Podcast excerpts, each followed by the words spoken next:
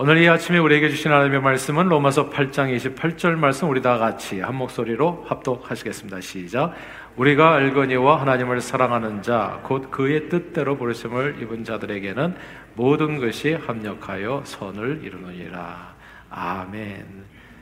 하나님 아버지 오늘은 감사와 사명이라는 제목으로 말씀을 나눕니다. 성령 하나님 말씀을 통해서 우리 심령에 은혜 주시고 역사해 주셔서 지금까지 지내온 것이 오직 하나님의 은혜임을 깨달아 범사에 감사하며 그 은혜의 복음을 땅 끝까지 전하여 많은 사람을 복되게 하는데 쓰임 받는 저희 모두가 되도록 축복해 주옵소서. 예수 그리스도 이름으로 기도합니다. 아멘. 운칠기삼이라고 하는 말이 있습니다. 세상 모든 일은 운이 이제 70%고 인간의 노력이나 재주는 30%라고 하는 그런 뜻이죠. 아무리 재능 있고 노력하는 사람이라고 할지라도 운이 따르지 않으면 이를 이루기는 힘들다는 의미입니다. 이 말은 사실 노력할 필요가 전혀 필요 없다는 얘기는 아니죠. 아무리 노력해도 세상 일에는 그만큼 운이 많이 작용한다는 뜻입니다. 운칠기삼 여러분들은 어떻게 생각하시나요? 오래전에 한국 Compassion 대표이신 서정인 목사님께서 저희 교회에서 주신 설교 말씀 중에 오래 제 마음에 남은 내용이 있습니다. 아, 지난 2013년까지 국제 Compassion 총재였던 웨스 스태포드 박사님에 관한 이야기입니다. 이 웨스 목사님은 유년 시절을 선교사였던 아버지를 따라 서부 아프리카의 코트디 부아르, 아, 다른 말로 Ivory Coast라고 하죠. 여기 위치한 작고 외딴 마을에서 보냈습니다. 어린 웨스는 그곳 아프리카 부족민의 일원이 돼서 매우 행복해했어요. 자기도 까만 피부를 갖게 해달라고 매일 밤 기도할 정도였다고 하더라고요. 그리고 그곳에서 알레자이라고 하는 든든한 원주민 친구를 사귀었습니다. 알레자이는 힘도 세고 마음씨도 착하고 어, 정글에서 사는 온갖 새들의 울음소리를 끼끼끼끼 흉내도 잘 내고 그리고 사냥에도 능했습니다. 알레자이는 못하는 것이 거의 없었대요. 언어 능력과 이해력이 탁월해서 이제 불어도 잘하고 거기가 이제 Ivory Coast 그 지역이 다 불어권이거든요. 그래서 불어도 잘하고 부족어인 세나리어로 아버지 설교를 통역하기도 했습니다. 항상 알레자이와 이 웨스가 붙어 다니는 것을 보고서 어느 날 아버지가 둘에게 물어봅니다. 너희들은 커가지고 어떤 사람이 되고 싶니? 이렇게 물었어요. 알레자이가 굉장히 어른스럽게 답변을 합니다. 저는요, 커서 사업가가 될 겁니다. 돈을 많이 벌어서 전 세계를 다니면서 어려운 사람들을 돕고 싶습니다. 아버지는 아들 웨스에게도 물었습니다. 웨스 너는 커서 어떤 사람이 되고 싶니? 웨스는 자기는 커서 알레자이의 비서가 돼서 알레자이를 돕고 싶다고 이야기했습니다. 얼마가 지난 후에 아버지가 또 둘에게 물어봤어요. 너희들은 커서 어떤 사람이 되고 싶니? 그러니까 알레자이가 또 답합니다. 저는 목사가 돼서요, 성교사님처럼 전 세계를 다니면서 예수 그리스도의 사랑을 전하고 싶어요. 웨스 너는 저는 알레자이의 부목사가 돼서 알레자이를 끝까지 도와줄 거예요. 이렇게 형제처럼 지내던 두 사람이었지만 웨스가 13살이 되던 해에 둘이 헤어져서 각기 다른 길을 걷게 됩니다. 아, 미국인이었죠, 웨스는. 그래서 혼자 미국에 건너와서 여기서 공부를 하게 되었기 때문이지요. 웨스는 자기의 꿈을 이루기 위해서 열심히 공부했고 열심히 노력했고 훗날에 아, 국제 컴패션 총재가 됩니다. 40대 중반쯤 되었을 때 웨스는 이 서부 아프리카를 방문하게 돼요. 그리고 그 알레자이를 그리워하면서 어린 시절에 함께했던 형제 같은 알레자이를 수소문에서 찾게 됩니다. 그래서 만나게 돼요. 근데 웨스의 눈앞에 이 알레자이라고 나타난 사람이 뜻밖에도 머리가 성성한 희게 성성한 백발노인이었어요. 주름진 피부에 낡은 옷을 입고 있어서 얼굴이 너무 많이 변했어. 알아보기 무척 힘들었지만 자세히 보니까 분명 알레자이였습니다. 어린 시절에 알레자이가 유창하게 구사했던 불어로 간단히 인사를 건넸지만은 그는 전혀 알아듣지 못했어요. 통역을 통해서 물어봤습니다. 어디에 사는지. 알레자이는 정글 안 나무 위에 판지를 깔아놓고 널빤지를 깔아놓고 일곱 명의 식구들과 함께 살고 있다고 말했습니다. 그러면서 안절부절하는 거예요. 지금 할 일이 많아서 꼭 가봐야 된다고. 그래서 뭐가 오래된 친구를 만나는데 뭐가 그렇게 바쁜지, 그래서 무슨 일을 하고 있는지를 물어보니까 어릴 때부터 일하던 선교사님 댁 마당 잔디를 깎으러 가야 한다고 이야기하는 겁니다. 어릴 때 커서 사업가가 되어서 전 세계를 두루다니며 어려운 사람들을 돕고 목사가 돼서 많은 좋은 일을 하고 싶다.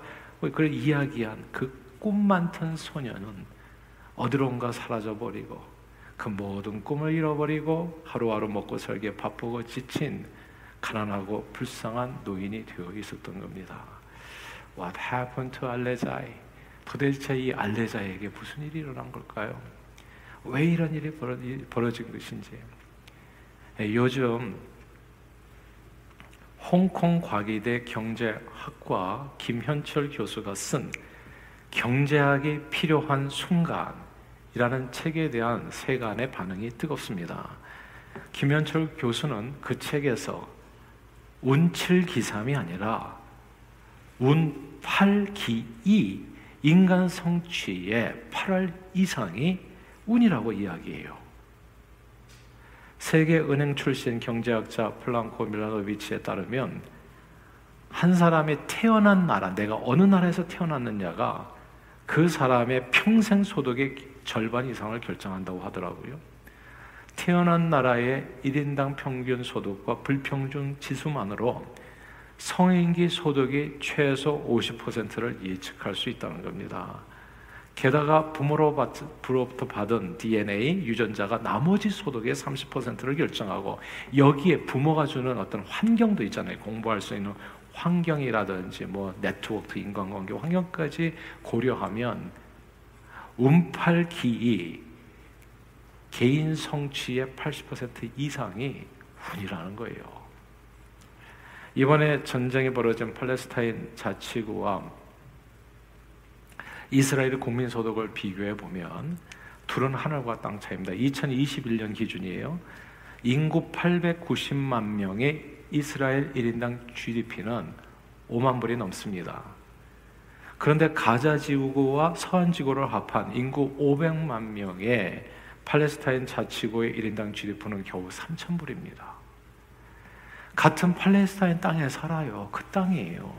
근데 어느 나라에서 누구 자식으로 태어나느냐에 따라서 무려 17배가 차이가 나는 인생이 되는 거예요. 출발점이 너무너무 다른 거예요. 사람들은 세상 어디에서 태어나든 각자의 노력에 따라서 인생이 크게 달라질 수 있다고 믿고 싶어 하지만 북한 같은 폐쇄적인 나라에서 저 함경도 시골 총구석에서 좋지 않은 신분으로 태어나 혼자 노력해서 성공하는 경우는 그 어떤 경우에도 불가능해요. 그 어떤 경우에도. 아무리 머리가 좋아도 재능이 있어도 아무 소용이 없어요. 그냥 개천에서 용나도 그런 경우는 없는 거예요, 그냥. 어느 나라, 어느 부모 아래서 태어나느냐가 운팔기이, 운칠기삼 정도가 아니라니까요. 인생의 8할 이상을 결정한다는 점이 생각할수록 소름 끼치게 기이하고 놀라운 겁니다. 세계 최고 부자 나라인 미국 시민권자 웨스와 가난한 나라 서부 아프리카의 코트디부아르의 알레자이의 인생은 그들이 개인적으로 어떤 멋진 꿈과 탁월한 재능을 가지고 있던 상관없이 나라와 부모를 바꾸기 전에는 운 팔기 이미 8할 이상의 그 인생이 결정된 것이나 마찬가지라고도 볼 수 있어요. 그러므로 단순히 대한민국에서 태어난 것만으로도 지금 오늘날에는 세계 상위 20%에 들어가는 운 좋은 사람들이라고 해요. 게다가 저와 여러분들처럼 대한민국과 미국 국적을 동시에 소지할 수 있는 사람들은 더블 블레싱. 세상 말로 말하자면 억시게 운 좋은 사람들입니다. 할렐루야. 저 여러분들이 그런 사람들이에요. 억시게 운 좋은 사람들이에요. 세상 사람들은 노력하지 않고도 거저 주어진 축복을 행운이라고 부릅니다. 그러나 성경은 그 행운을 은혜라고 말해요. 은혜란 무슨 뜻입니까? 받을 자격이 없는 죄인들에게 거저 베풀어 주신 하나님께서 주신 행운을 가리켜서 은혜라고 부르는 거거든요. 럭이에요. 하나님의 선물인 겁니다. 운팔기이 하나님을 모르는 사람들도 80% 이상의 럭 행운 다른 말로 하나님의 은혜로 산다면 저와 여러분들 같은 그리스도인들은 도대체 몇 퍼센트 하나님의 은혜로 사는 것일까요? 그 이야기가 오늘 본문 이야기예요. 몇 퍼센트 하나님의 은혜로 사는지 다시 한번 읽어볼까요? 오늘 본문 로마서 8장 28절 말씀입니다. 함께 읽어요. 시작. 우리가 알거니와 하나님을 사랑하는 자곧 그의 뜻대로 부르심을 입은 자들에게는 모든 것이 합력하여 선을 이루니 아멘. 하나님을 사랑하는 자들에게는 모든 것이 합력하여 100%다. 100% 하나님의 은혜로 산다. 어떻게 살든지 너희는 무조건 잘 된다는 거예요. 이 말이 믿어지시면 아멘 하십시다. 이거 하나님의 말씀이에요. 우리는 하나님의 말씀을 듣고도 잘 믿지를 못해. 그래서 내 삶에 이루어지지가 않아요. 근데 100%라는 거예요. 하나님의 은혜. 하나님의 뜻대로 부르심을 받아 예수 믿고 구원을 얻은 주의 백성들에게는 100% 모든 것, all things. 그게 다 좋게 된다는 거예요. 예수님을 믿고 구원받은 백성은 언제 어디서 어떻게 살든지 상관없이 세상 만사가 운칠기삼, 운팔기이 정도가 아니라 운십기 빵 100%다 하나님의 은혜로 좋게 풀린다는 말씀입니다. 세상 사람들은 성공하기 위해선 노력이 중요하다고 말해요. 그러나 사실 노력도 할 수 있는 환경이 되어야 의미가 있습니다. 노력도 할 수 있는 환경이 갖춰져야 돼요. 아무런 노력도 소용이 없는 그런 환경이 있어요. 예를 들어서 저와 여러분들 가운데 어떤 분이 조선시대 노비로 태어났다고 생각해 보십시다. 조선시대에 태어났어요. 눈을 떠보니까 조선시대야. 그럼 눈을 떠보니까 내 부모가 노비야? 그럼 어떻게 되겠어요? 아무리 노력해도 과거에 나갈 수도 없고요. 문무과 아무것도 안 돼요. 꿈은 없는 거예요. 시키는 대로 살다가 가는 거예요. 아무리 노력해도 노비 신세 못 면해요. 꿈은 꿀 수도 없고 꿈은 이룰 수도 없고 유교를 숭상하는 조선 왕조는 일천 즉 천의 원칙이 있었어요.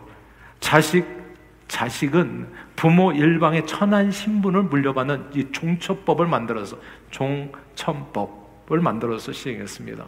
엄마든 아빠든 상관없어요. 어느 한쪽이 종인 경우에는 자식을 낳으면 모두 자동 노비가 되어 주인이 재산이 되는 그런 악법입니다. 이 법으로 인해서 고려시대 겨우 10%밖에 안 됐던 노비 숫자가 조선시대에 와서는 전체 인구의 절반이 노비가 될 정도로 그 수가 기하급수적으로 늘어나게 됩니다. 종천법은 세계 역사에 유례가 없는 끔찍한 악법입니다. 조선이 바로 그런 나라였어요. 조선왕조 500년은 노비 애사, 노비들의 슬픈 이야기. 조선은 노비의 나라였습니다. 조선시대 어느 권문 세족의 노비 상속 문서가 이렇게 요즘 나왔어요. 그래서 그 자료가 나왔어요. 썩지 않고. 그 자료를 보니까 깜짝 놀란 거죠. 식구가 9명 밖에 되지 않은 한 양반 가정에 무려 노비 숫자가 758명. 이게 어떻게 이렇게 되냐? 할머니, 할아버지를 666일 그 일당으로 노비를 산다고 하더라고요. 근데 노비를 살 때 보통 여성을 많이 사요. 왜냐하면 아이를 낳으니까 마치 가축과 똑같아. 암소를 사는 건 똑같아. 예. 그래가지고 이 노비를 한 가정을 사서 할아버지 할머니 여기서 아이를 그냥 엄, 엄청 낳잖아요. 근데 한쪽만 노비면 되거든. 그래가지고 숫자가 그렇게 4대째 걸쳐서 등송자까지 가니까 758명. 조선이 바로 그런 나라였어요. 노비는 가축과 같이 상속, 증여, 매매할 수 있는 재산이었거든요. 평생 부려먹을 종이요, 하인이요, 노예들. 그래서 노비의 이름이 없잖아요. 이름을 개똥에, 말똥에, 숙해, 암캐, 아바등세, 마위 등 진짜 모욕적인 이름으로 불렀어요. 우리가 훈민정음 존경하는 세종대왕님, 우리가 그래서 광화문 앞에도 그거 세워놓고서 다 앞에서 훈모하잖아요. 그 세종대왕님께서 만든 법이 뭐냐면 노비는 주인을 고소할 수도 없고 고소하게 되면 교수형에 처한다는 법을 제정해 가지고 노예는 그 생사 여탈의 주인에게 장악된 노예 신세로 전락하게 됩니다. 세종 대왕 때요.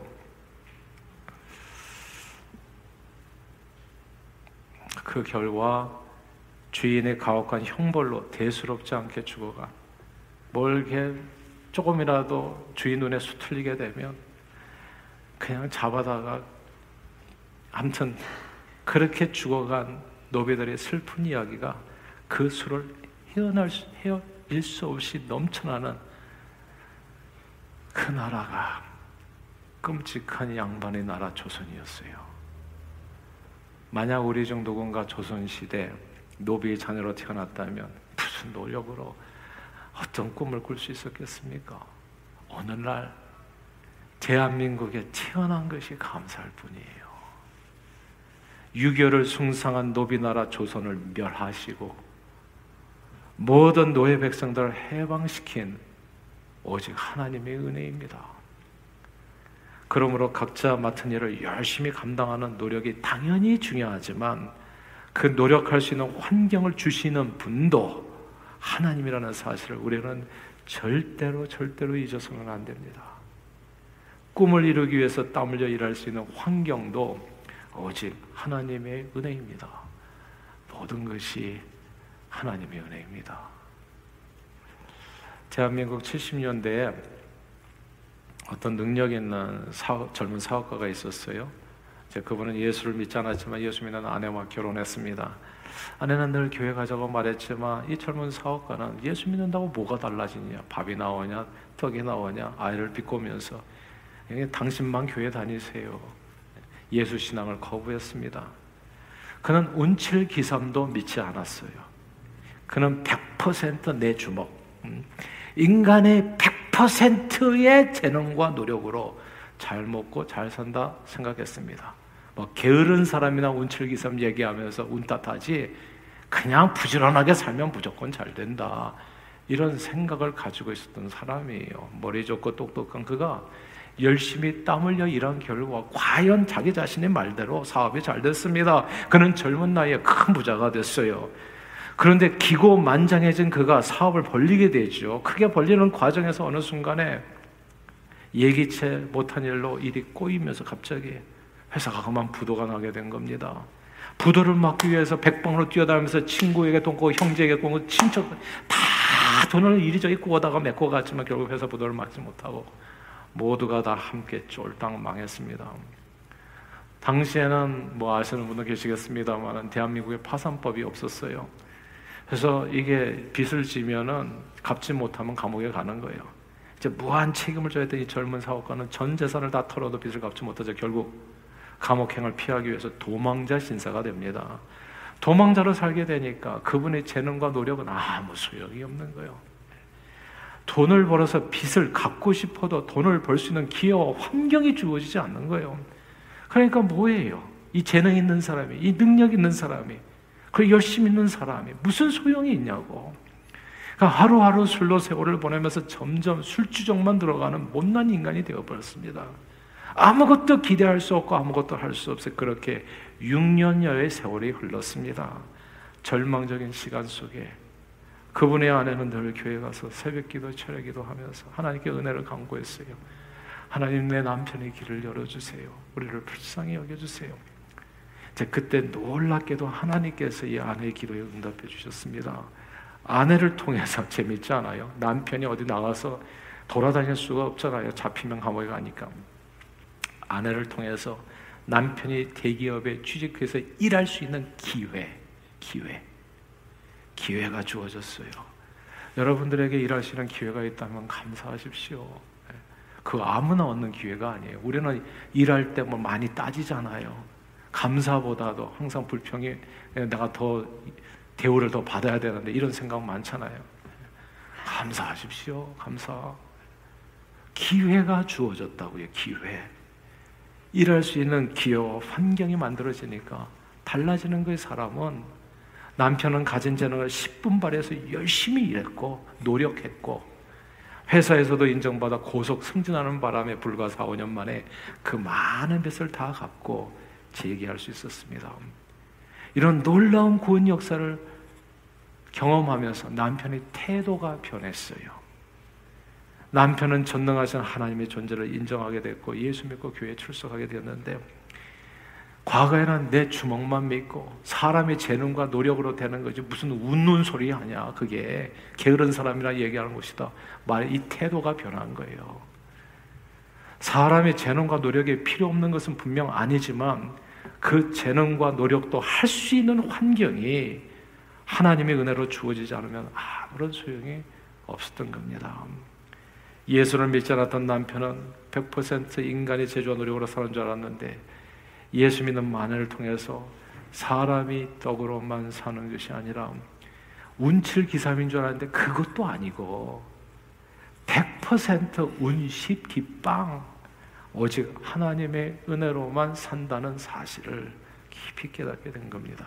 사랑하는 여러분, 하나님의 뜻대로 부르심을 받아서 예수 믿고 구원을 얻은 주의 백성들에게는 모든 것이 100% 합력해서 좋게 됩니다. 100% 그리스도를 믿고 구원받은 백성은 언제 어디서나 어떻게 살든 상관없이 세상 만사가 운십 기빵입니다. 100%다 하나님의 은혜로 잘 된다는 것이 오늘 본문인 겁니다. 사실 예수 믿는 것은 운십 기빵 그런 삶을 사는 놀라운 축복입니다. 나는 솔직히 예수 잘 안 믿는 아니 잘 안 믿는 게 아니라 설렁설렁 믿는 게 그러니까 양해하고 들었어요. 잘 이해는 안 돼요. 정말 하나님 제대로 믿을 수 있는 저와 여러분들이 되기를 바래요. 우리가 뭐 사람 만나러 왔습니까? 주님 만나러 온 거 맞잖아요. 사람 때문에 휘둘리지 마세요. 주님 바라보시고 승리하십시오. 예수 믿는 것은 어마어마하게 큰 축복이에요. 저와 여러분들이 오늘 이 아침에 와서 이 예배 드릴 수 있는 것은 북한 지하교회에서 누군가 눈물 흘리면서 간절히 고대하는 그런 놀라운 한 방울의 하나님의 은혜의 축복인 거예요. 그럼 우리는 지금 이렇게 편하게 누리고 있잖아요. 하, 정말 감사할 수 있게 되기를 소원합니다. 그러나 사람들은 이제 예수 신앙과 상관없이 운이 좋아야 믿는 자든 믿지 않은 자든 잘 먹고 잘 살게 된다는 학문적인 그런 통계로 이런 내용들을 확인하게 됐어요. 개인의 재능이나 노력보다는 어느 나라에서 어느 부모 에서 태어나느냐가 더 중요하다. 이거 나하고 상관없는 일들이잖아요. 미국인 웨스와 서부 아프리카 커트디부아르에서 태어난 이 알레자이는 개인의 재능과 노력과 아무 상관없이 완전히 다른 삶을 살게 돼요. 유대인 혹은 팔레스타인으로 태어나느냐가 17배의 다른 삶을 살게 돼요. 누가 쫓아가는 자와 쫓기는 자가 그렇게 바뀌는 거예요. 대한민국에서만 태어나도 이미 세계 상위 20% 안에 있는 그런 세상에서 저와 여러분이 살아가고 있는 겁니다. 이렇게 개인의 재능이나 노력과 아무 상관없이 어느 나라 어느 부모 안에서 태어나느냐가 사람의 일생에 가장 큰 영향을 미친다면 예수를 마음껏 믿을 수 있는 대한민국과 미국에서 태어나서 살면서 예수 믿는 부모 아래서 나의 부모도 예수 믿는 사람이라는 거. 부모님도 예수 믿는 사람. 그래서 내가 교회까지 올 수 있게 됐다는 것은 이거는 정말 천우신조가 아닌가 생각합니다. 천우신조가 아닐 수 없어요. 게다가 예수님을 내 마음의 구원자와 주님으로 영접하여 언제 죽어도 천국에서 눈을 뜬다는 믿음 가운데 살게 된 것은 이것이 너희에게서 난 것이 아니오 오직 하나님의 선물이라 행위에서 난 것이 아니니 아무도 자랑치 못하리라 함이라는 은십 기방의 전적인 하나님의 은혜인 겁니다. 사랑하는 여러분, 오늘은 추수감사 주일입니다. 오늘은 나의 나된 것은 오직 하나님의 은혜라고 고백했던 사도 바울의 고백처럼 지금까지 지내온 것 모두 다 100% 하나님의 은혜였음을 감격적으로 고백하면서 주님께 다시금 감사로 영광을 돌리는 날이 오늘 추수감사절 오늘입니다. 동시에 오늘은 예수 그리스도를 믿음으로 얻은 이 놀라운 은혜의 복음을 아직도 모르는 사람들에게 전하겠다. 그래서 저들의 삶도 역시 놀라운 하나님의 은혜에 붙들림 받아서 저들의 노력과 재능이 온전히 쓰임 받을 수 있는 기회를 갖도록 도와주고 세워주는 사명이 내게 있음을 깨닫는 날이기도 해요. 그래서 지난주에 우리가 했던 거 이런 내용들을 얘기하는 거예요. 뭐든지 하세요. 기도 선교사로 헌신하시든지 물질 후원 선교사로 가는 선교사로 보내는 선교사로 이, 이 사명을 깨닫는 날이라고요. 정말 감사하면 감사로만 끝나겠습니까? 하나님께서 나를 그렇게 은혜로 살려주셨던 때에는 사도 바울을 나이 된 것은 오직 하나님의 은혜라 이렇게 고백하게 했을 때는 너 그래 감사로 혼자 잘 먹고 잘 살아 이거는 아니었잖아요. 그 감사한 내용을 가지고 오대양 육대주를 두루다니며 그 네가 받았던 그 은혜의 복음을 온 세상에 증거하라고 하나님께서 그에게 축복을 주신 것 아니겠어요? 사람은 자기 재주와 노력으로 사는 것이 아니라 오직 예수 그리스도 이름으로 주어진 하나님의 은혜로만 사는 겁니다. 그러므로 예수 신앙 안에서 우리 모두에게 주신 예, 운십 기빵이죠. 예, 놀라운 하나님의 은혜에 늘 감사하는 마음으로 아직도 예수 구원을 모르는 이들에게 하나님의 은혜의 복음을 땅 끝까지 전하여 많은 영혼들을 주님 앞으로 인도하는 일에 그 사명을 온전히 감당하는 저 여러분들이 다 되시기를 주의 이름으로 축원합니다. 기도하겠습니다. 하나님 아버지 지금까지 지내온 것이 오직 주님의 은혜였음을 알게 해주신 감사드리고 또한 은혜로 구원받은 우리들에게 그 은혜의 복음을 땅 끝까지 전할 사명이 있음을 깨닫게 해주심도 감사합니다. 늘 주시는 은혜의 범사에 감사하며 주 예수 그리스도의 은혜의 복음을 땅 끝까지 전하는 사명을 온전히 감당할 수 있도록 성령 충만으로 우리 발걸음을 인도해 주옵소서. 예수 그리스도 이름으로 기도합니다. 아멘.